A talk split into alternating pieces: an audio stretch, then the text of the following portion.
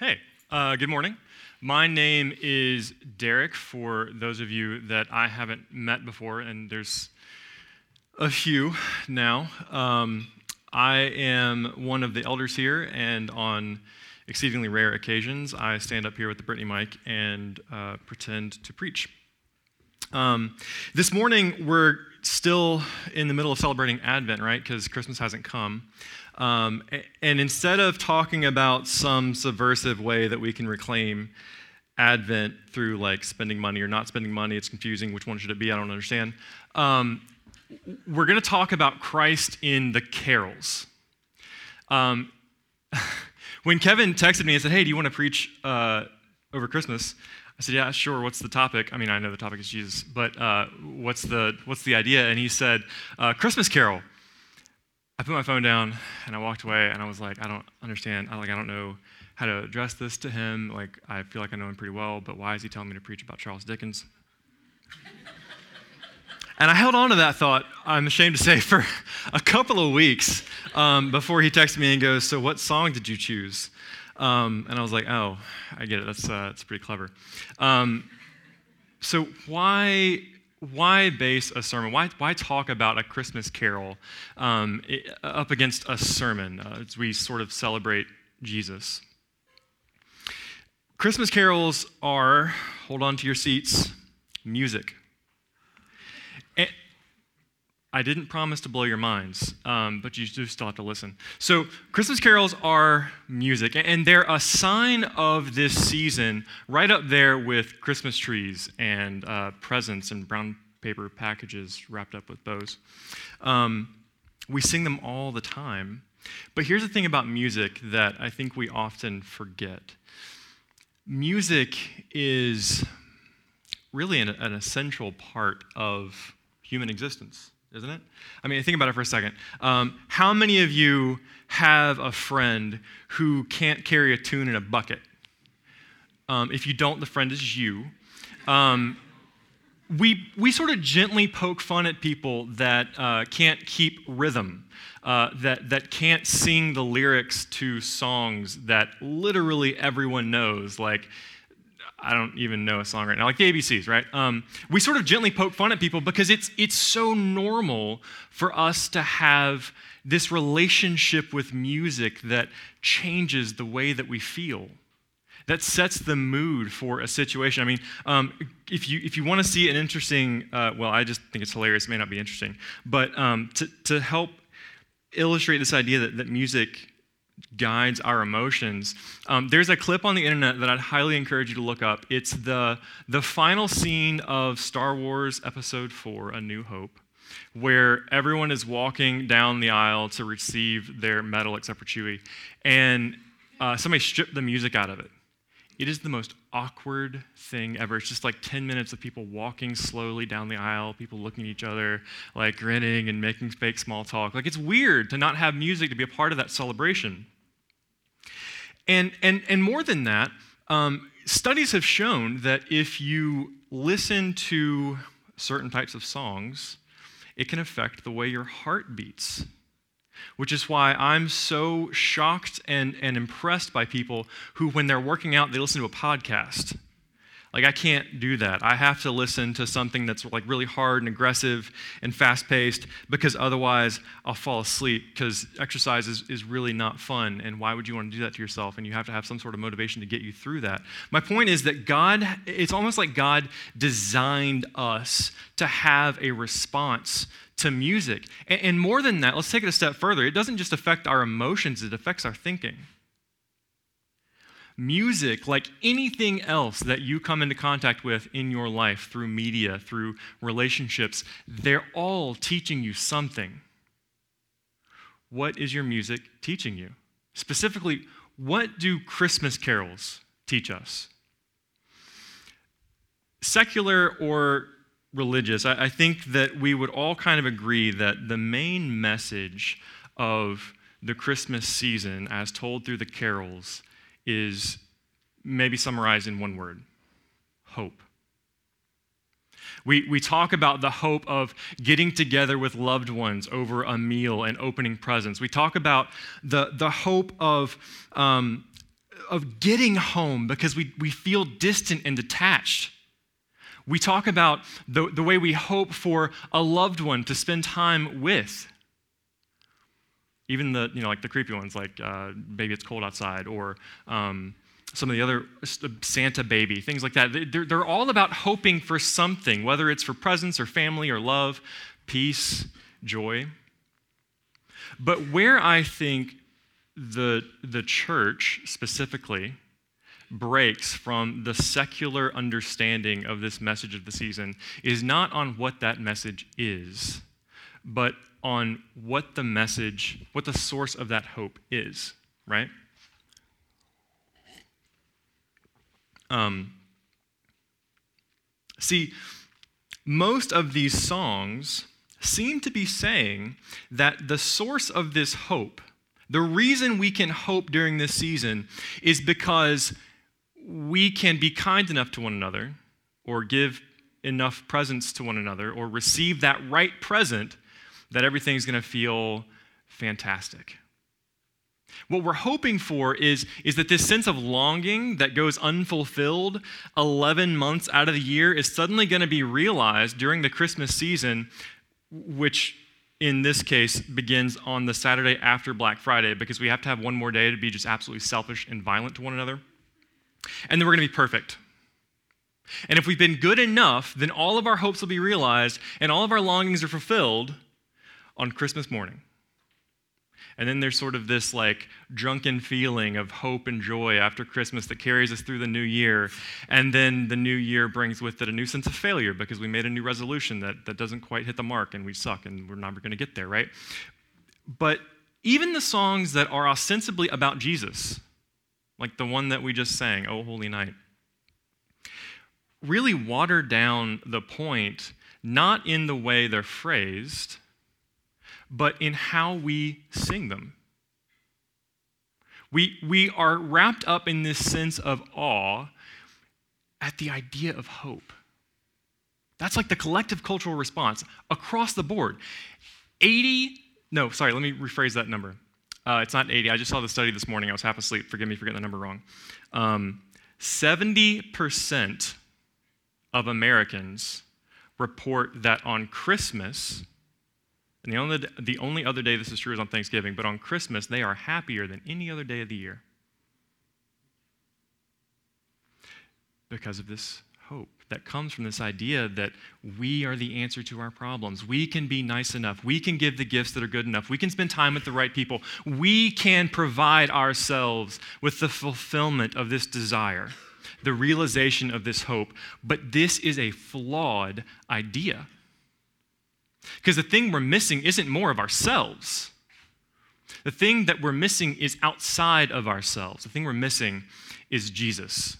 To, uh, sorry to, for being a little bit cliche there.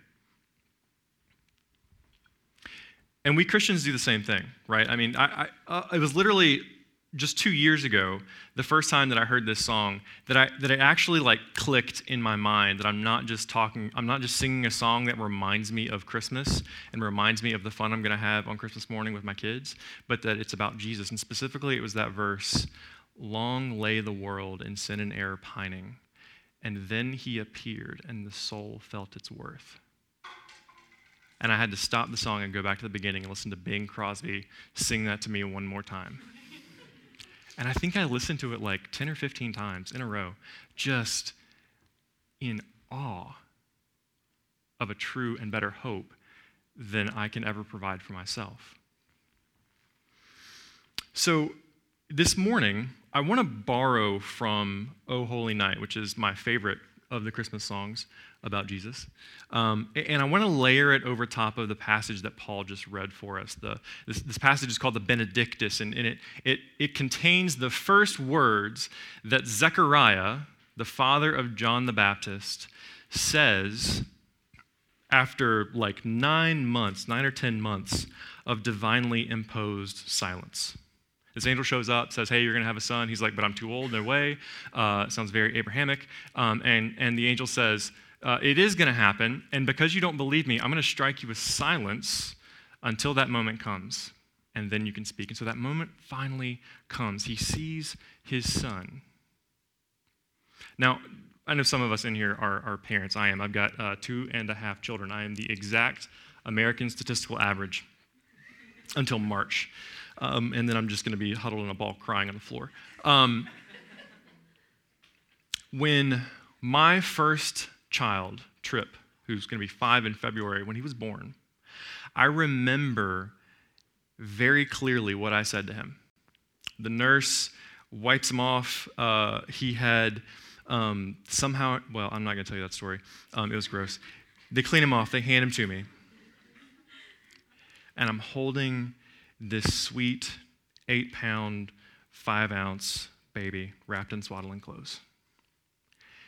And I, I just blurted out, Hey, buddy, I'm your daddy. Because he'd never met me before, and I thought maybe he'd be confused and this would make him feel better. I love you, and I am so sorry for all of the ways I'm going to mess up being your dad. And I just, like, my throat was like, oh, kind of like it is now, just like remembering it. But Zechariah has had more time to think about this uh, in his months of silence, and, and he looks at his son, and the first thing he says is not to thank God for his son John, but to thank God for his son Jesus. Well, flip, you like that's clever, right? Um, the first thing he does is praise God for sending a redeemer, not his own son. That's second. What is it about the birth of Jesus that we still celebrate it 2,000 plus years later? That Zechariah, at the birth of his miracle child, who had been foretold to him by the Lord himself, his first words are not praise for the child in his arms, but praise for God's son who was to come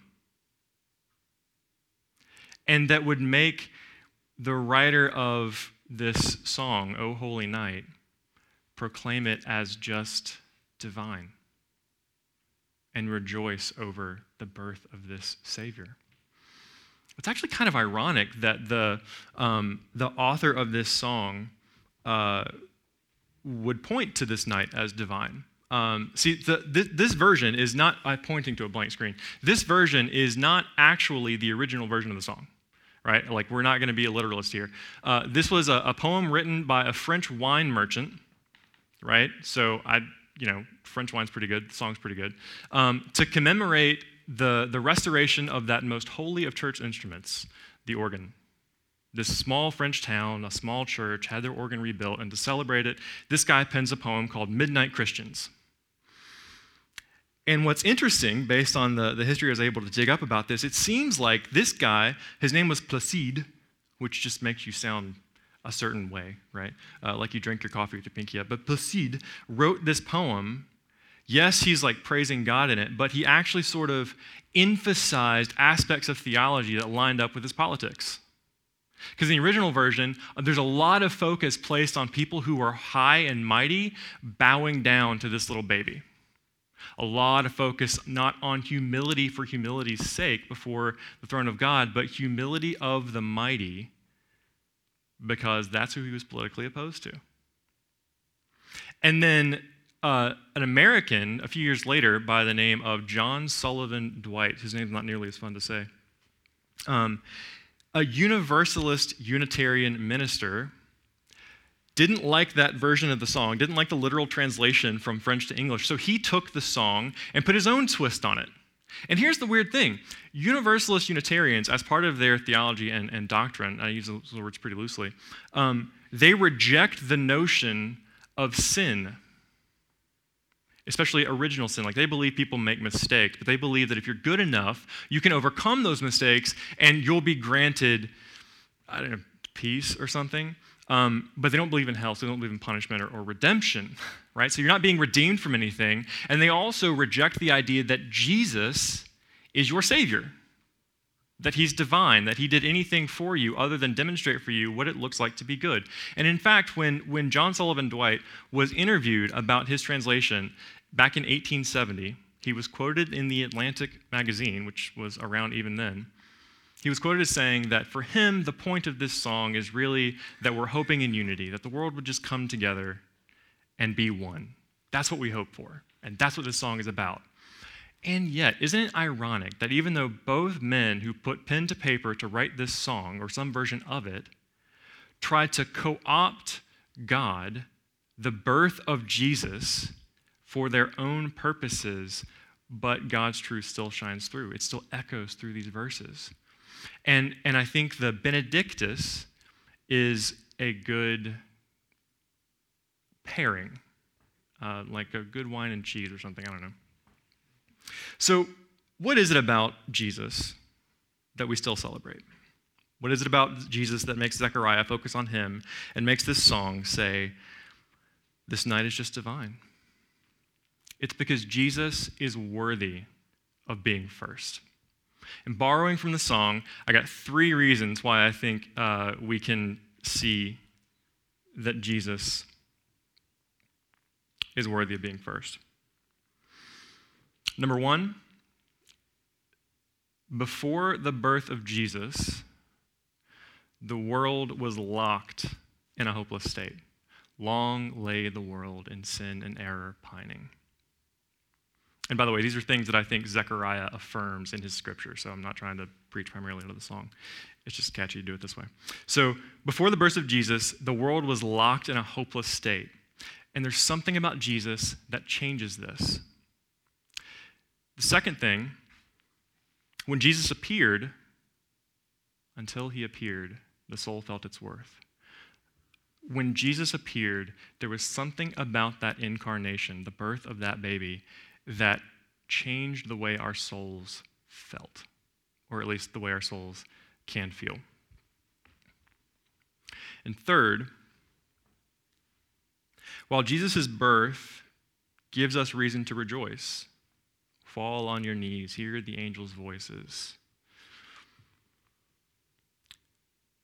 It, it doesn't just give us reason to rejoice, it gives us something new to hope for something new that hasn't been given yet, except in promise.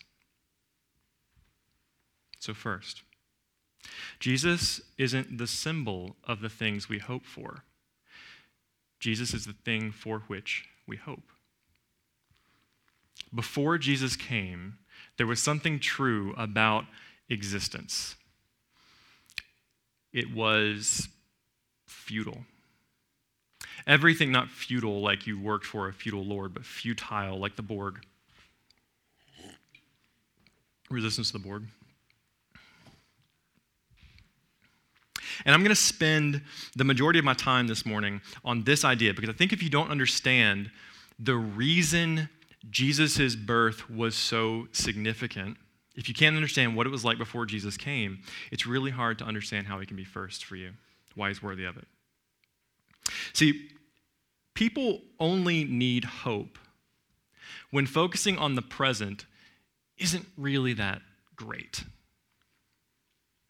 Sometimes we have hope in a goal that we've set, a, future version of you, right? Like um, a couple of years ago, I started counting calories and running against my better judgment because I felt like I'd put on a little bit too much weight. And so my goal was to lose 20 pounds. That idea, that, that goal that I had set for myself, restrained my stomach, restrained my appetites. It had, me it had me to get up early and put my shoes on and go for a run, no matter how dreadfully hot and miserable it was, or how terrible I felt afterwards, or all of the ways that it destroyed my knees. The goal that I had set for myself was a hope that I was striving for, and so I put up with the inconvenience of it. Sometimes hope is something a little bit more desperate. Sometimes hope is something, it's this reality that we want, that we long for, that feels impossibly far off. And we long to see it happen because the world we're living in, the, the, the circumstances that we're experiencing, are just so broken. Somebody trapped in an abusive relationship someone experiencing a debilitating illness or, or having suffered a tragic accident, you hope for restoration. You hope for renewal. You hope for salvation out of that situation. I'm not even talking about religion, I'm talking about physical, physical salvation. getting out of that situation, having the illness taken out, having the, the injury fixed. That's the kind of hope that this song is pointing to when we sing, Long lay the world in sin and error pining. See, this idea, this, this image that we're given of the world laying down, is not the image of a world at rest. It's the image of a world so zapped of its strength that it can't move. See, pining, the word that we sing, pining is not just about like you might have, you might have heard the word pining applied. So like when you there's like a significant other, right, a, a boy or a girl, and and you really like them and you really want them to notice you, people might say you're pining for that person, especially if they're older, or me. But that's not really an accurate application of that term. Because the definition of pining is that you want something so badly, something that you can't get, that's just so far out of reach that you waste away. It's like your soul atrophies because this desire is just never going to be filled. So when the world is laying in sin and error, it's pining for renewal, it's pining for redemption. And, this is true of the human existence. It just has been for generations. You can look at the literature of any nation, any, any culture, any sort of category of literature, and you will see hope for renewal and redemption filtered throughout it. Religions are set up to produce hope for people. Barack Obama won a landslide election on the promise of hope.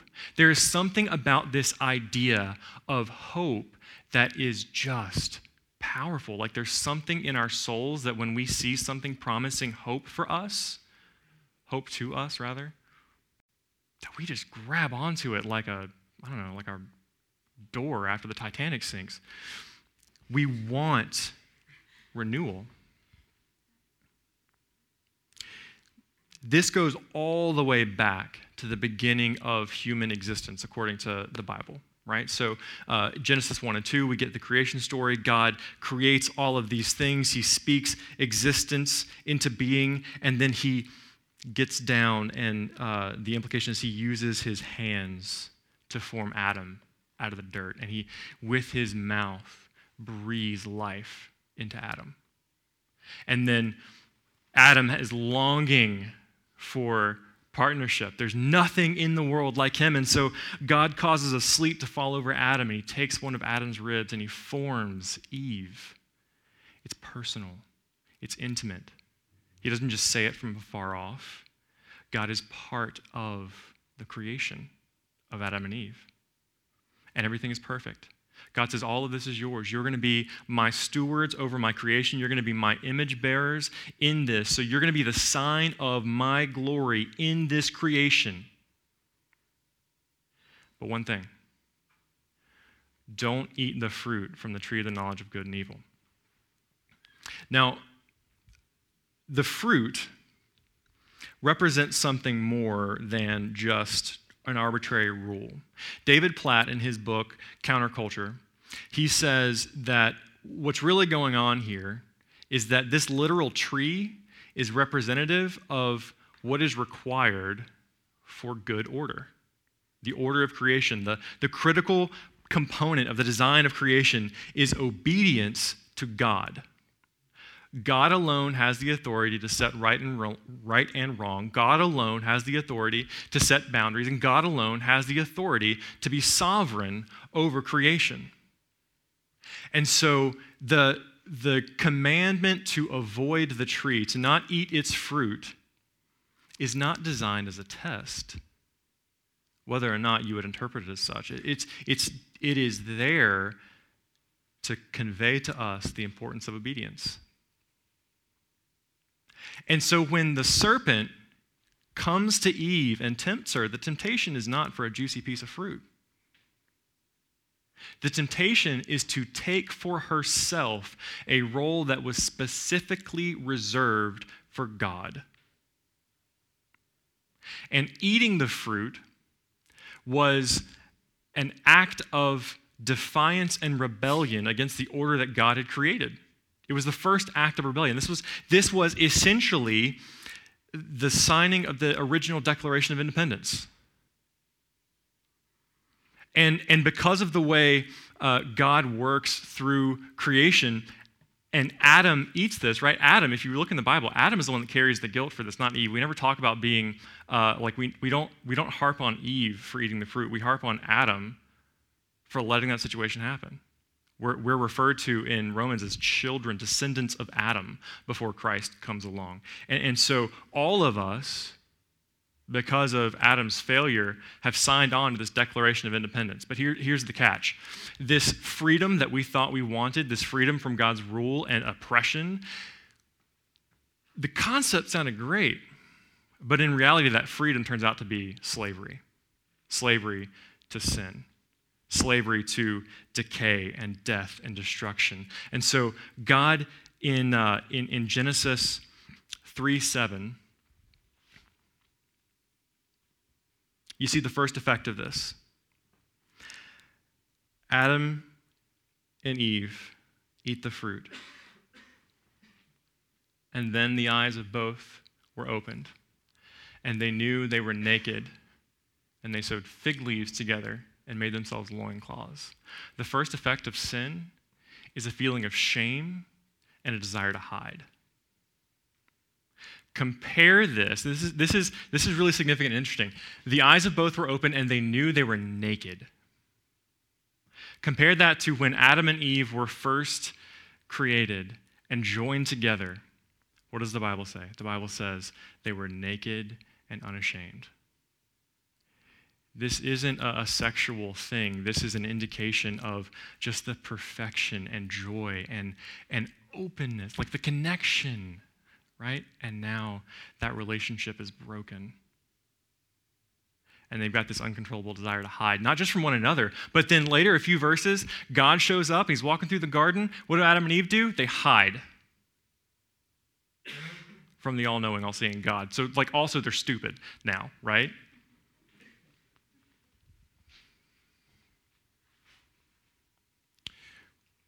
So, assuming for a second, like let's set aside the scripture. Maybe maybe you're here because it's nearly Christmas and somebody convinced you to come because you thought this was going to be a Christmas Eve service and somebody good was going to be preaching. I'm sorry.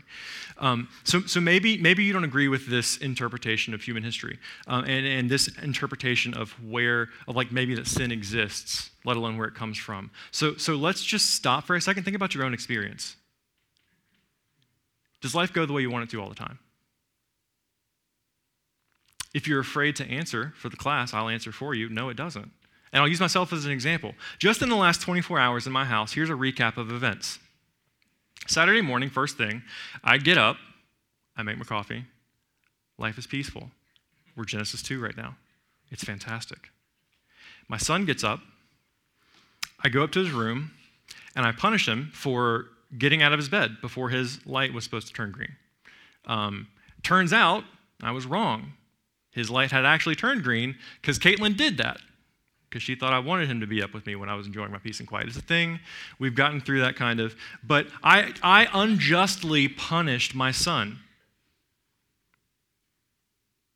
That's sinful and wrong, right? So, so then let's fast forward to the rest of the morning. Um, Trip continues to be disobedient because he's four, as I mentioned earlier and life is hard for him. He doesn't understand his emotions, um, like marginally less than I do. And so it causes him to do all kinds of weird things that are usually wrong for him.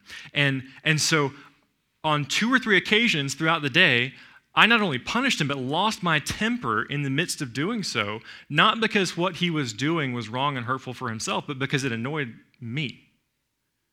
My punishment of him was not driven out of love for him and a desire to see him make good choices and grow up into a, a, a man of God who loves and honors his parents. It was driven out of desire that he would just stop that stupid thing he's doing because I'm trying to concentrate and write my sermon. Sin number two for me, right? Well, and three and four and five and also six. And, and then that night, almost as sort of like retribution, like, you earned this, Dad. He threw the most terrible fit and screamed. Have you heard a small child scream before? Like one that really has some pipes. I'm holding and trying to take him to bed as he's kicking me as hard as he can the whole time with his heel, which doesn't matter how big you are, your heel hurts. He screamed so loud in my ear that my head hurt for the next three hours. I literally, like, I thought I was going deaf. That's just one day in my house. And it's not just because I have kids, because notice the, the failure in those moments, with the exception of that last one when he was yelling at me, was me and my selfishness, my inability to control myself, my inability to love my son the way God's called me to. I'm the failure, I'm the problem. So even if you would say that, uh, like even if I even if I didn't believe that I carried the guilt of original sin, like the Bible tells me because of Adam, I'm still screwing it up now just fine on my own. At some point, I decided that eating that fruit looked pretty good too, metaphorically speaking. I actually love fruit, there's nothing wrong with it. If, if you want something, if you want an example like outside of my house in just the last 24 hours, take a look at the news. You've got civil unrest in multiple countries across the globe. You've got oppressive dictatorships that are bombing civilians, that are shooting protesters just because they want freedom. There are wildfires in Australia right now that are so fierce, I think it's even managing to catch the dirt on fire, which is what most of that country is. Like, the, there's, there's plenty of evidence, if you look around, even just for a second, that creation is broken, that something is wrong. That the world, as, as Paul would put it, is groaning like it's in the pains of childbirth.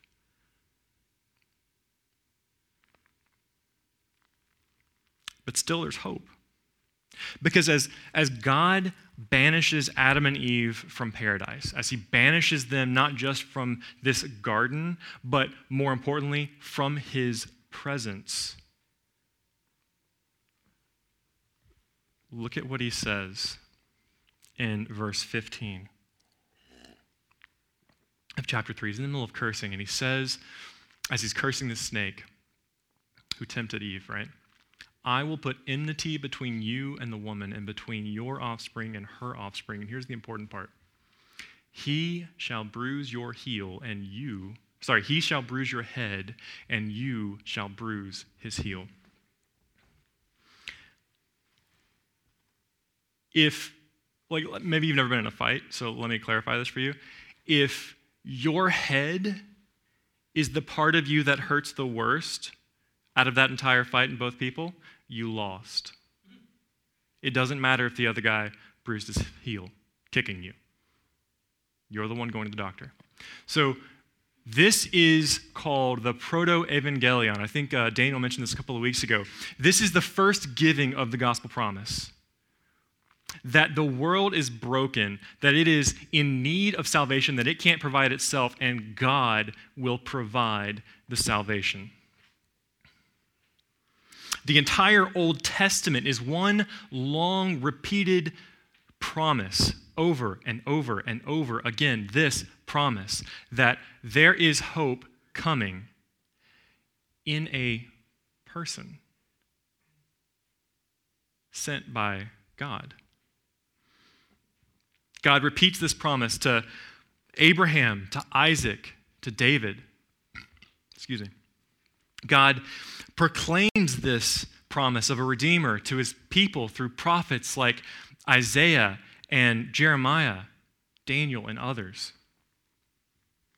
Jesus, uh, sorry, Zechariah himself points to this promise in, in verses 68 through 73. Can we put uh, Luke 1, 68 through 73 up again? Or just, you know, just like Luke 1, whatever it starts with? Ish. Blessed be the Lord God of Israel, for he has visited and redeemed his people. Verse 70 as he spoke by the mouth of his holy prophets of old. Every story of the Old Testament whispers Jesus' name.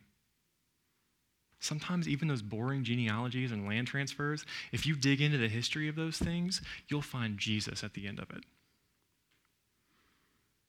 Every story in the Old Testament whispers his name. Jesus is foreshadowed in Joseph, the beaten brother sold into slavery, who in the end redeems the brothers that abused him. Jesus is foreshadowed in David, the defender who secured victory on behalf of God's people against an unbeatable foe. Jesus is foreshadowed in Job, the righteous man who was made to suffer for God's glory, and in the end, secures forgiveness for his accusers. Jesus is foreshadowed in Hosea, the prophet who's sent to make a prostitute his bride. It goes on and on and on, over and over. This promise, the Redeemer will come. We get these hints of what it's going to look like. And then, as we sing, then he appears, and the soul feels its worth. Zechariah praises God, not just for the redemption, but again in verse 68, he has visited and redeemed. Just as with creation, God is personal and intimate. He doesn't work from afar, He works up close. The God we serve is personal.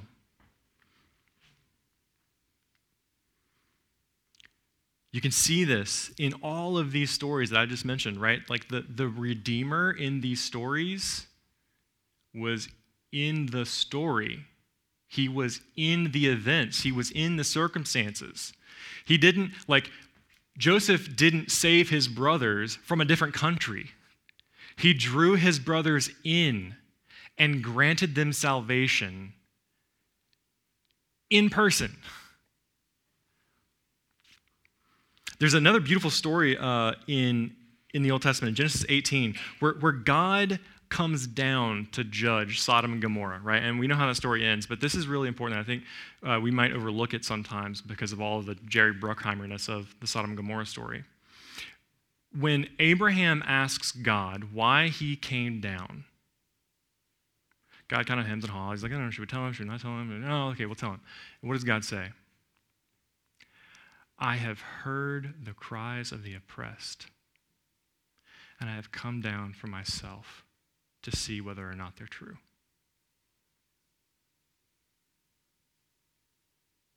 I have come down for myself.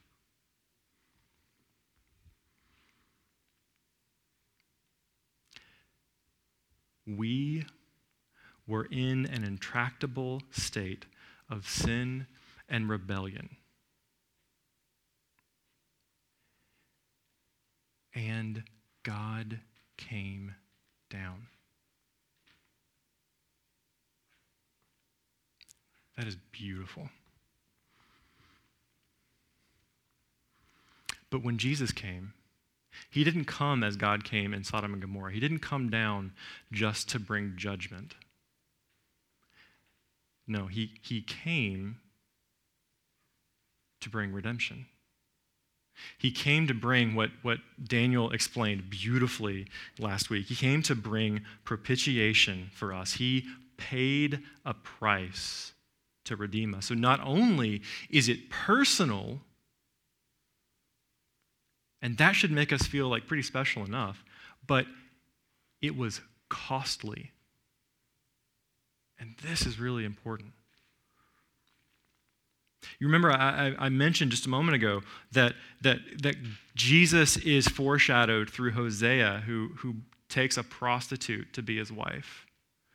Well, in Hosea 3, this wife, Gomer, winds up in slavery because she's, she's gone off from him, gone off from Hosea, um, and, and you know, lived out a life of licentiousness and adultery and wound up in slavery somehow. Doesn't say how, but that's where she's in. And Hosea goes out to where she is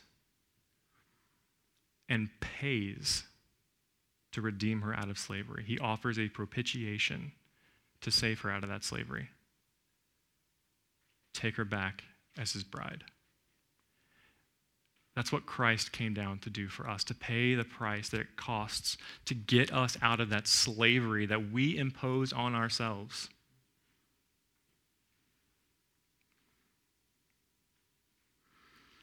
But what is the cost to get us out of that slavery? Well, you can find this all over the, the scriptures, but the, the answer to save you time, that's why I'm here, right, is, is death. The, the wages of sin are death. It's another way of saying that, that sin, in order for sin to be satisfied and redeemed, to be forgiven, something has to die. Even when you look at when, when God kicked Adam and Eve out of the garden, there's this like little side note that you can just kind of toss away pretty easily, but it says that, that God knit together loincloths of animal skins. Where do those animal skins come from? Well, the implication is an animal had to die, something had to die in order to cover their sin and shame that they now felt, that they now carried with them. God did that on their behalf. They didn't know how to kill an animal and skin it. But God's like, I built the thing. Let me do this for you. Here, now go. Even as He's punishing them, even as He's banishing them, there is mercy. And, and, and after Adam and Eve, we see uh, through, through, uh, through Moses, there's this uh, entire system set up in Mosaic law of sacrifices that cover sin. You do this thing, this is your offering. You do this thing, this is your offering. And, and then there's all kinds of sacrifices that are made to atone for sin. But the reason the system was required is because those sacrifices, those atonements were temporary. Every lamb for a sin offering, no matter how spotless and perfect it was, still comes from a creation that's marred by sin it's still only going to get you so far, right? I mean, the blood comes off the doorpost eventually. And so you got to kill another one, put it up there. But Jesus, this is really annoying, this little thing, sorry. But Jesus comes down to pay this price for us. And because he's God, because he is fully divine, as he is fully man, it is a perfect propitiation. But I want you to understand that, that when we talk about the gift of Christ's death, it is not because he suffered physical abuse and a horrific, violent end. Yes, those are important parts of the story because they're important parts of the prophecy of the Redeemer. But what really happens there, if you, if you look at um, Matthew 27, what do we see? Jesus is on the cross, and before he breathed his last, he cried out in a loud voice, My God, my God, why have you forsaken me? The price he really paid was worse than death. He was, for the first time in eternity, separated from the Father, separated from the Son truly out in the wilderness.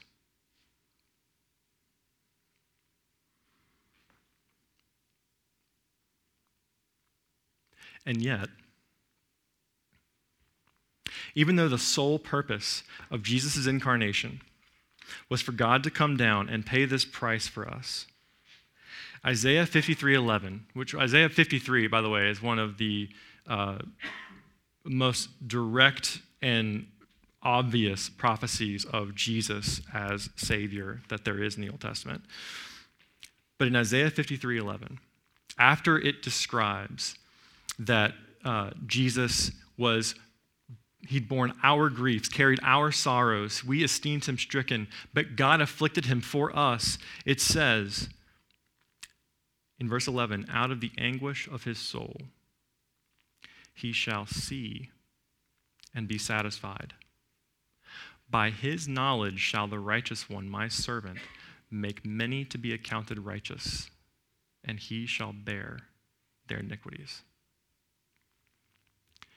Jesus did this for you on purpose. This wasn't some sort of forced obedience where the Father says to the Son, Get down there and do this. He was on board from beginning to end. He chose to go to the cross, He chose to be separated from God so that we could be counted as righteous. This is like if, if you sit down at Christmas and you're exchanging gifts with your family and friends, and somebody got you the most obviously expensive or incredibly thoughtful or both present that you could possibly imagine. And you open it up and you're like, I don't even know what to say. Like, why? How, how did you even think of this? And, and you got then, like what you're thinking in the back of your mind is like, oh God, I got a gift card to Target. How, how awesome do you feel in that moment, right? You feel this weird mix of like, man, I really blew that. Um, can I have a, like, oh, I'm sorry, I left yours at home. Amazon said it was supposed to be delivered on Monday and it just never came. I don't know what's in And you like slip the gift card back in your pocket, right?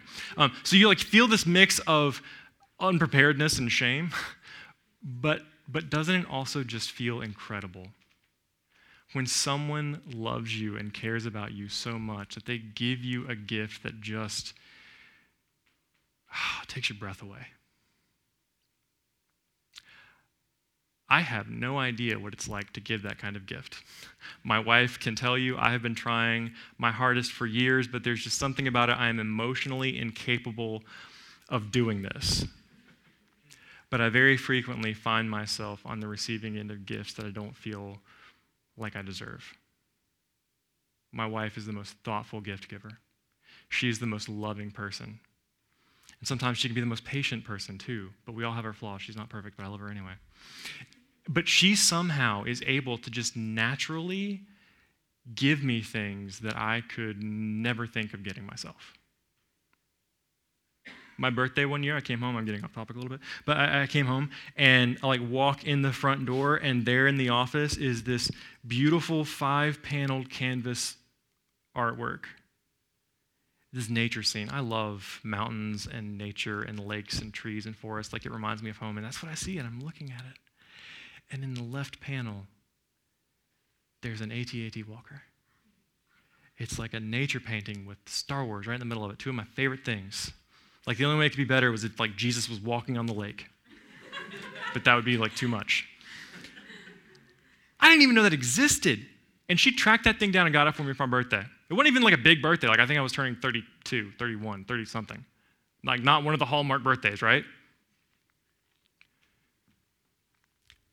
Take all of those moments that I've ever experienced of giving a terrible gift and getting an incredible gift in return, put them into one moment, and it doesn't even come close to the magnitude of the gift that we receive in our Redeemer, Jesus Christ. God personally comes down, personally steps into our miserable existence that's mired in sin and pain and suffering and death, death he's going to experience. A death so, so terrible, we invented a word based off of how terrible it is. Excruciating means of the cross or from the cross. And he did that because he loved us in a way that we just don't deserve. In Jesus, God has given us this gift of infinite worth that we can't match. It's, it's, it's a gift not only of redemption, but but more than that. Like the, the gift just keeps going. It's like you just keep opening up this never ending, incredible present. You get salvation, you get justification. But what does the song say? The next verse in the song is a thrill of hope. The weary world rejoices, for yonder breaks, yonder's a great word, right? Yonder breaks a new and glorious morn. In Jesus, we have reason to celebrate because we've received this gift. This long awaited promise has come. This, this hope for redemption out of the muck and mire of sin and the brokenness of creation. It's come, but wait, there's more.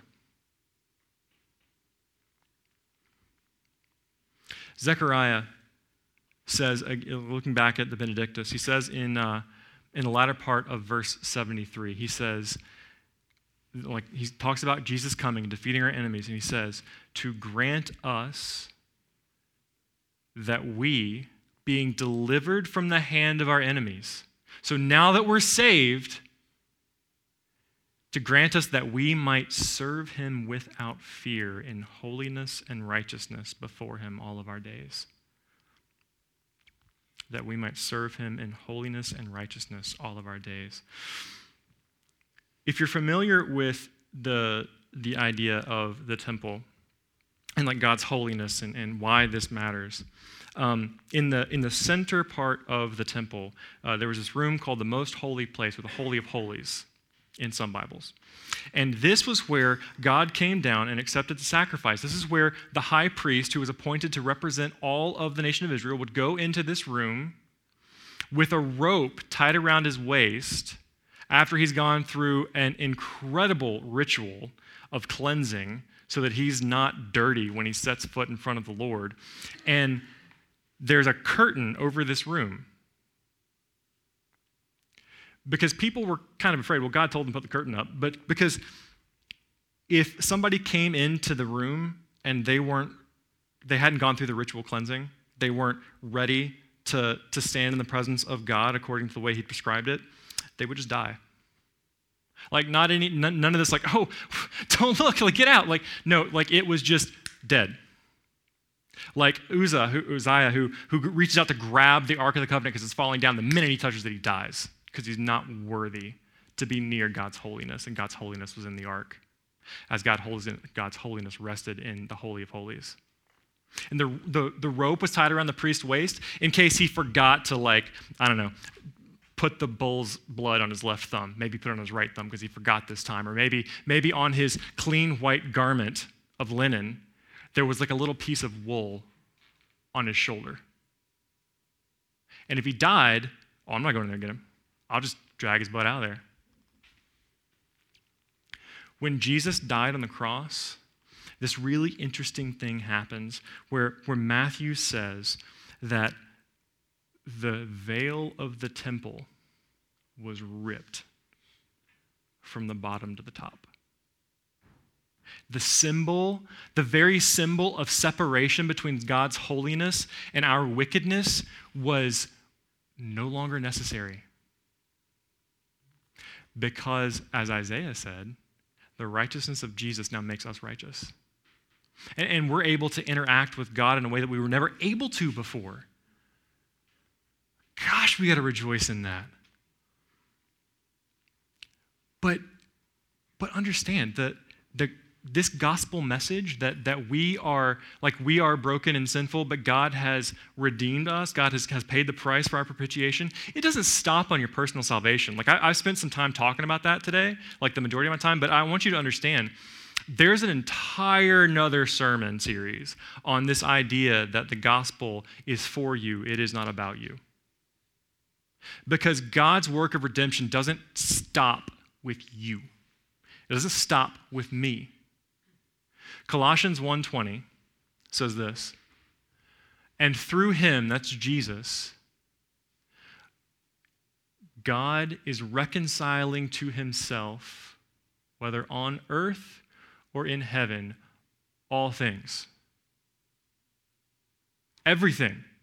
Not just you, not just me, not just people, everything you read through the rest of Scripture in the New Testament, especially, you're going to see that includes, and especially in the Old Testament, you're going to see that includes systems of government, community values, deserts springing forth with life, mountains that produce nothing but beauty springing up with like vineyards and wine just flowing down out of the mountains.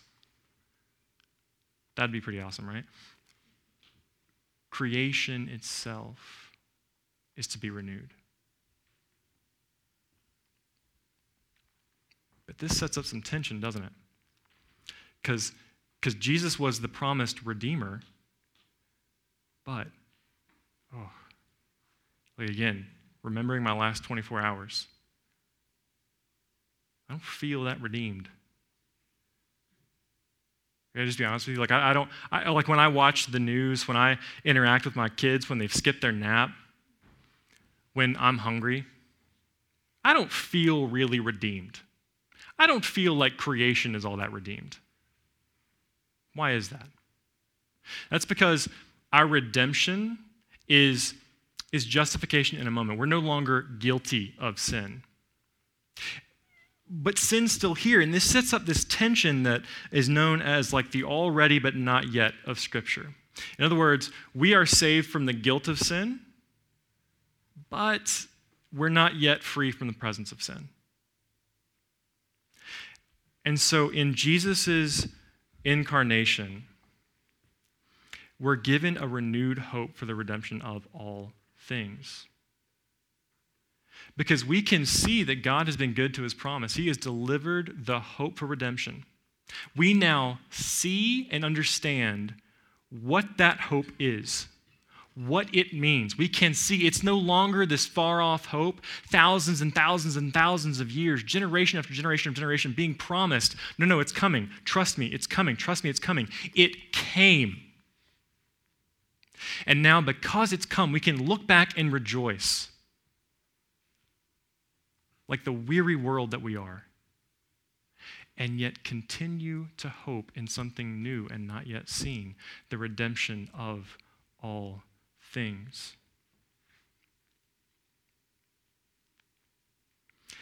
When that happens, we will rejoice under God's rule in holiness and righteousness for the rest of our days, truly without fear.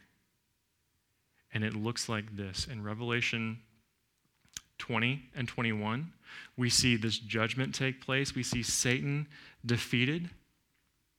We see heaven and earth made new, not destroyed. Like, I don't know if you knew this or not, but, but your afterlife, like the thing that comes next, is not just some ethereal plane where you float around in a disembodied sphere.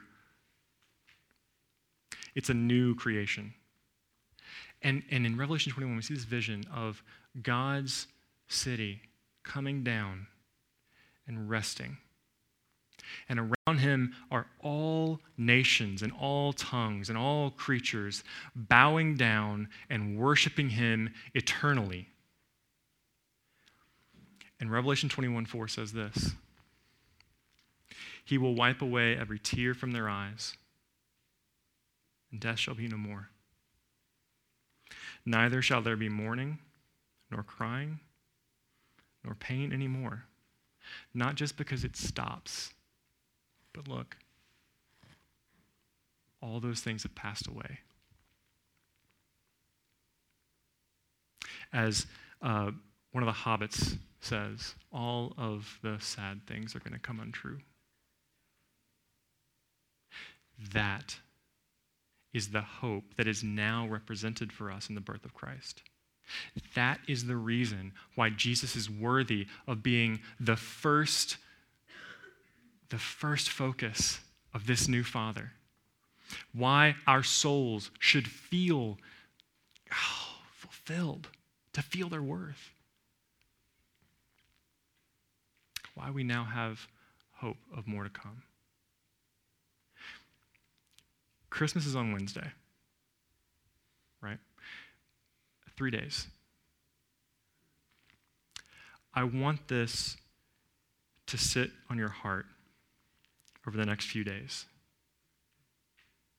What can you do in this time remaining to adjust your focus? How can you demonstrate to these people that you love, that you're going to be spending time with, that, that you love them because Jesus loves you? How can you demonstrate value and worth to those you love in the gifts you give them?